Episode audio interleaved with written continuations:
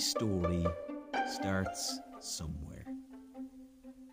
In this podcast, we'll take you to the four corners of Ireland, from craggy cliffs and bare topped hills to bog drowned fields and sacred wells. Who knows where we'll end up? In the 1930s, the National Folklore Commission asked school children all over the country to collect stories and folklore in their local area. Thousands of children went home to their parents, grandparents, and neighbours and gathered tales of the past from their elders. These were local tales about magical hills, miraculous lakes, and life saving wells dotted across the landscape. These stories form the basis for our adventure. But come with us now as we join our storyteller. I wonder where we'll begin today. This is where the story begins.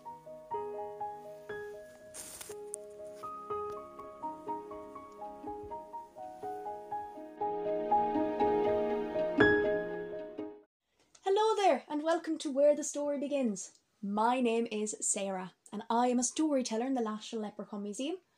This story is from the west of Ireland. Now, I gotta give a bit of context to this story. You see, this story it involves a lot of uh, weird Irish names. It involves some Irish mythological figures that you've never heard of, and it involves breastfeeding. Yes, listen, Irish stories are very strange, lads. I don't know how to explain this. I often get told by people, oh, tell my little child a little Irish story. And I would think, oh, I'll tell them a nice, happy story. You know, the famous stories, the children of Lear. I'll tell them the Giant's Causeway. I'll tell them the King with the Horse's Ears. That's a child's story. And as I start to tell the story, the child's face lights up. And then as the story continues on, the little child's face tends to fade away and look very scared. I don't know if it's my voice, I don't know if I have a tendency to go dark with my stories, or maybe I just tell the stories accurately and I really need to change them. Because that's the problem with Irish stories. A lot of them are very, very violent. You gotta remember that a hundred or two years ago, Irish people didn't have the same sense of humour that we do now. Nowadays, we have a strange sense of humour, and some of it's very dark and morbid, but not like the 1800s. I mean, we were in dark times, and so sometimes how to get that out of your system is have a good laugh at someone else's misfortunes. I think Paddy in the museum is a prime example of that. He loves laughing at all these stories. Or maybe he just finds them fascinating. I'm not sure. Now, this story is from County Clare. County Clare is famous for its beautiful scenery, but it's also famous for a few things in Ireland, particularly the famous festival Lisdoonvarna. In the 1980s, there was the Lisdoonvarna Music Festival, and I grew up hearing stories of my mother telling me all the wild things she got up to. Now, when I was young, she didn't tell me much. She told me vague stories of all the dancing, all the fun, all the flirting. But the thing is, when I was very young, someone mentioned the Lisdoonvarna matchmaking festival, and I assumed, oh, that's what what Mum used to be talking about. And I remember like being fourteen, saying, "Oh, Mum, when you used to go to the matchmaking festival," and she just looked at me like, "Excuse me, what?" And then I realised I was mixing the two up. Isn't it strange that such a small village has a, a very, very famous matchmaking festival and in the 80s had a music festival? And of course, the very famous Christy Moore song. We love you, Christy Moore. Now, I could go on and on about the matchmaking festival. I could go on and on about Lisdoonvarna and the Irish music scene, but I won't. I'm going to get into my story because otherwise I'll get distracted. Now, we start this story less than a hundred years ago. There was once a woman called Biddy Manahan. Now, Biddy Manahan, she married a man named Patrick, and the two of them well, they lived in a little cottage beside the sea, and she gave birth to a beautiful baby girl named Neve. The two of them were madly in love and they loved their daughter.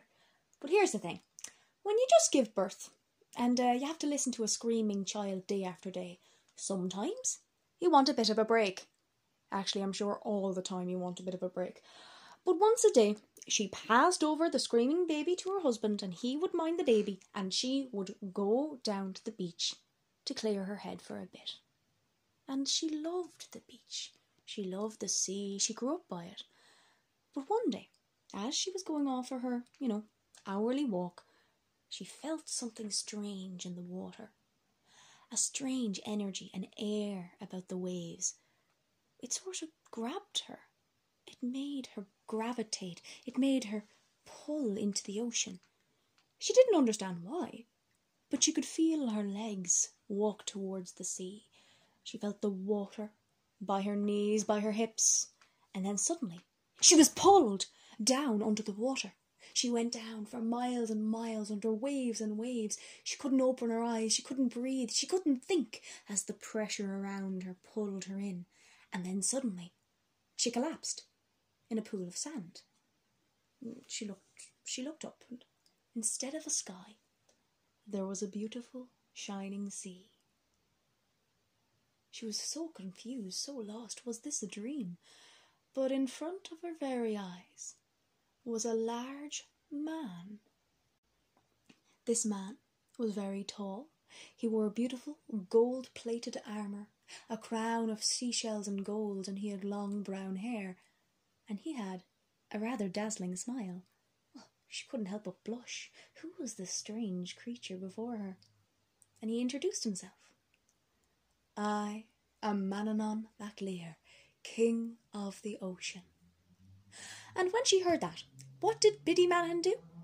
Well, she climbed up out of the sand, walked up towards the large man, and slapped him dead in the face.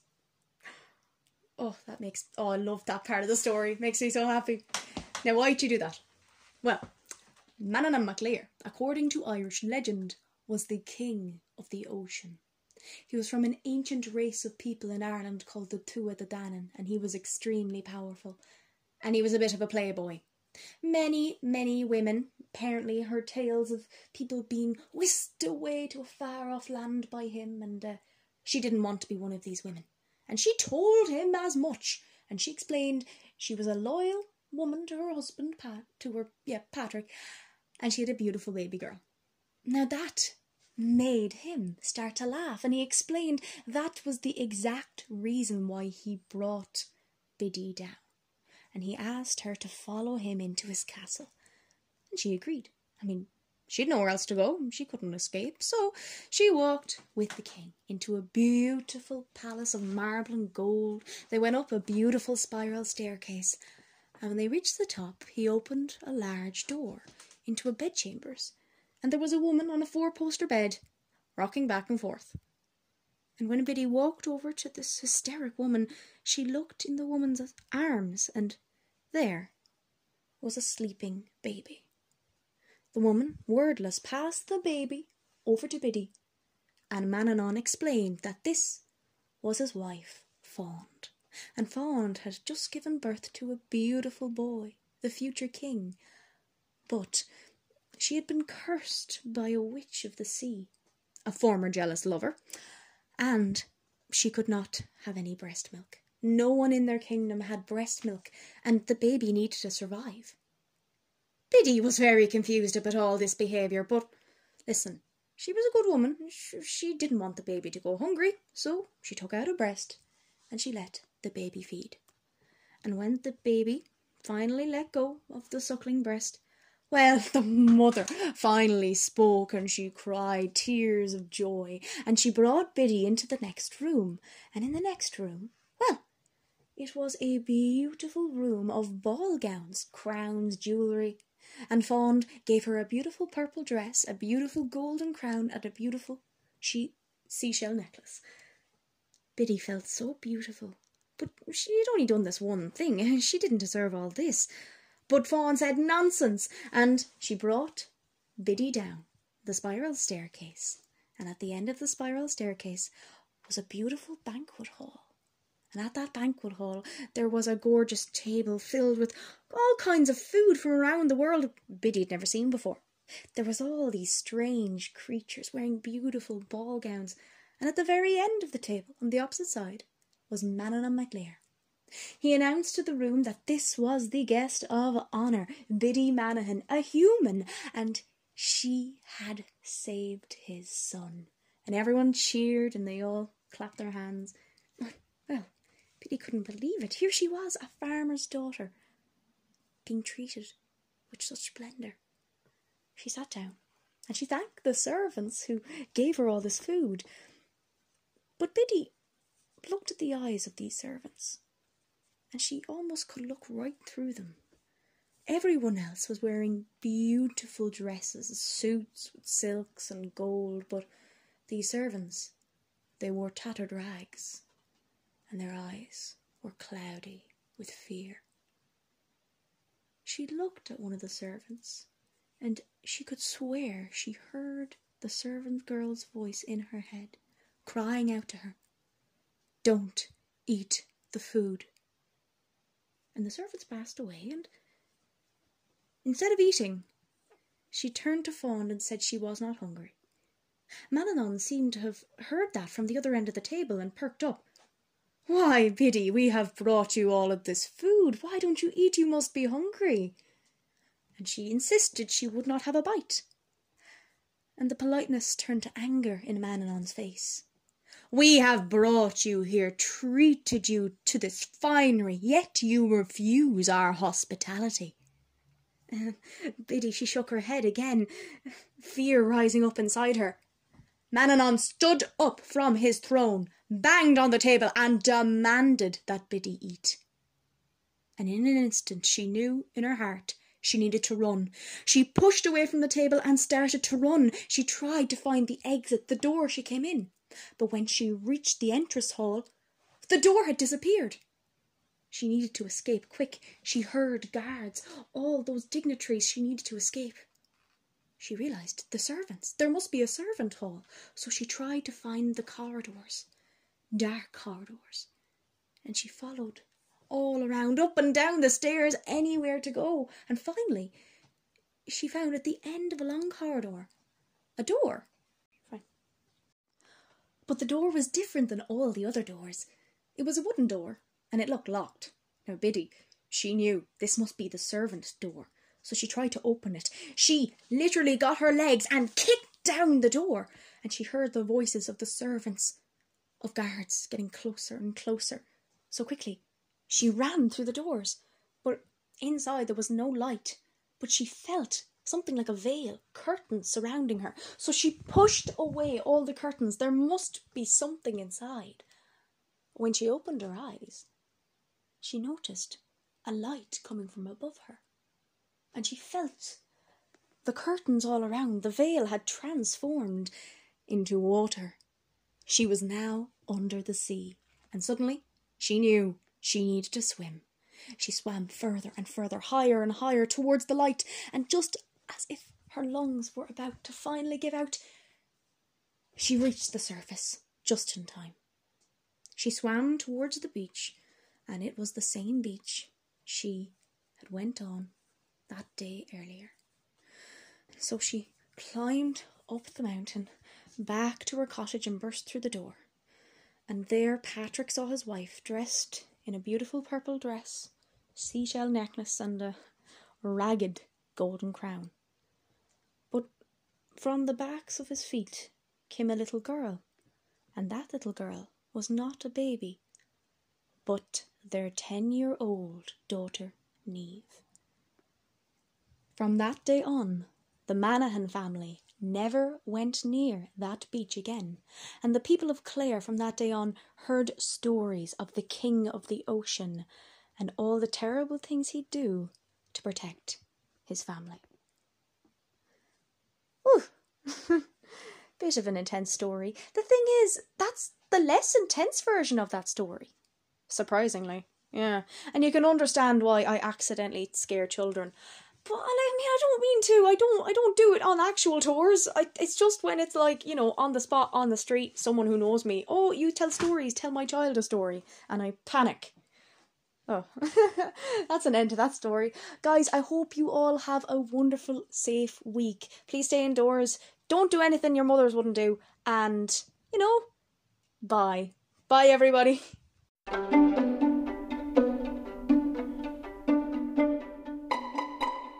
Thank you for joining us on this episode of Where the Story Begins, brought to you by the National Leprechaun Museum. You can find out more about this story, this place, and many others by checking out the website of the National Folklore Collection, duchas.ie. That's D U C H A S dot I E. You can also find out more about this place on logainm.ie, the place names database of Ireland. That's L O G A I N M dot I E. The National Leprechaun Museum celebrates Irish folklore and mythology through the oral storytelling tradition. You can find us on Jervis Street in Dublin, Ireland, and on leprechaunmuseum.ie.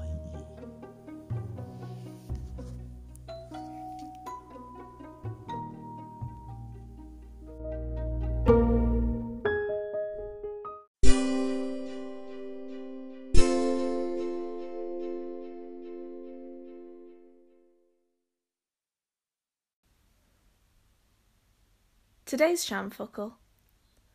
Na trí carda is fearr ach na trí náide is measa. Tinne, guch is ishka. The three best friends and the three worst enemies fire, wind, and water.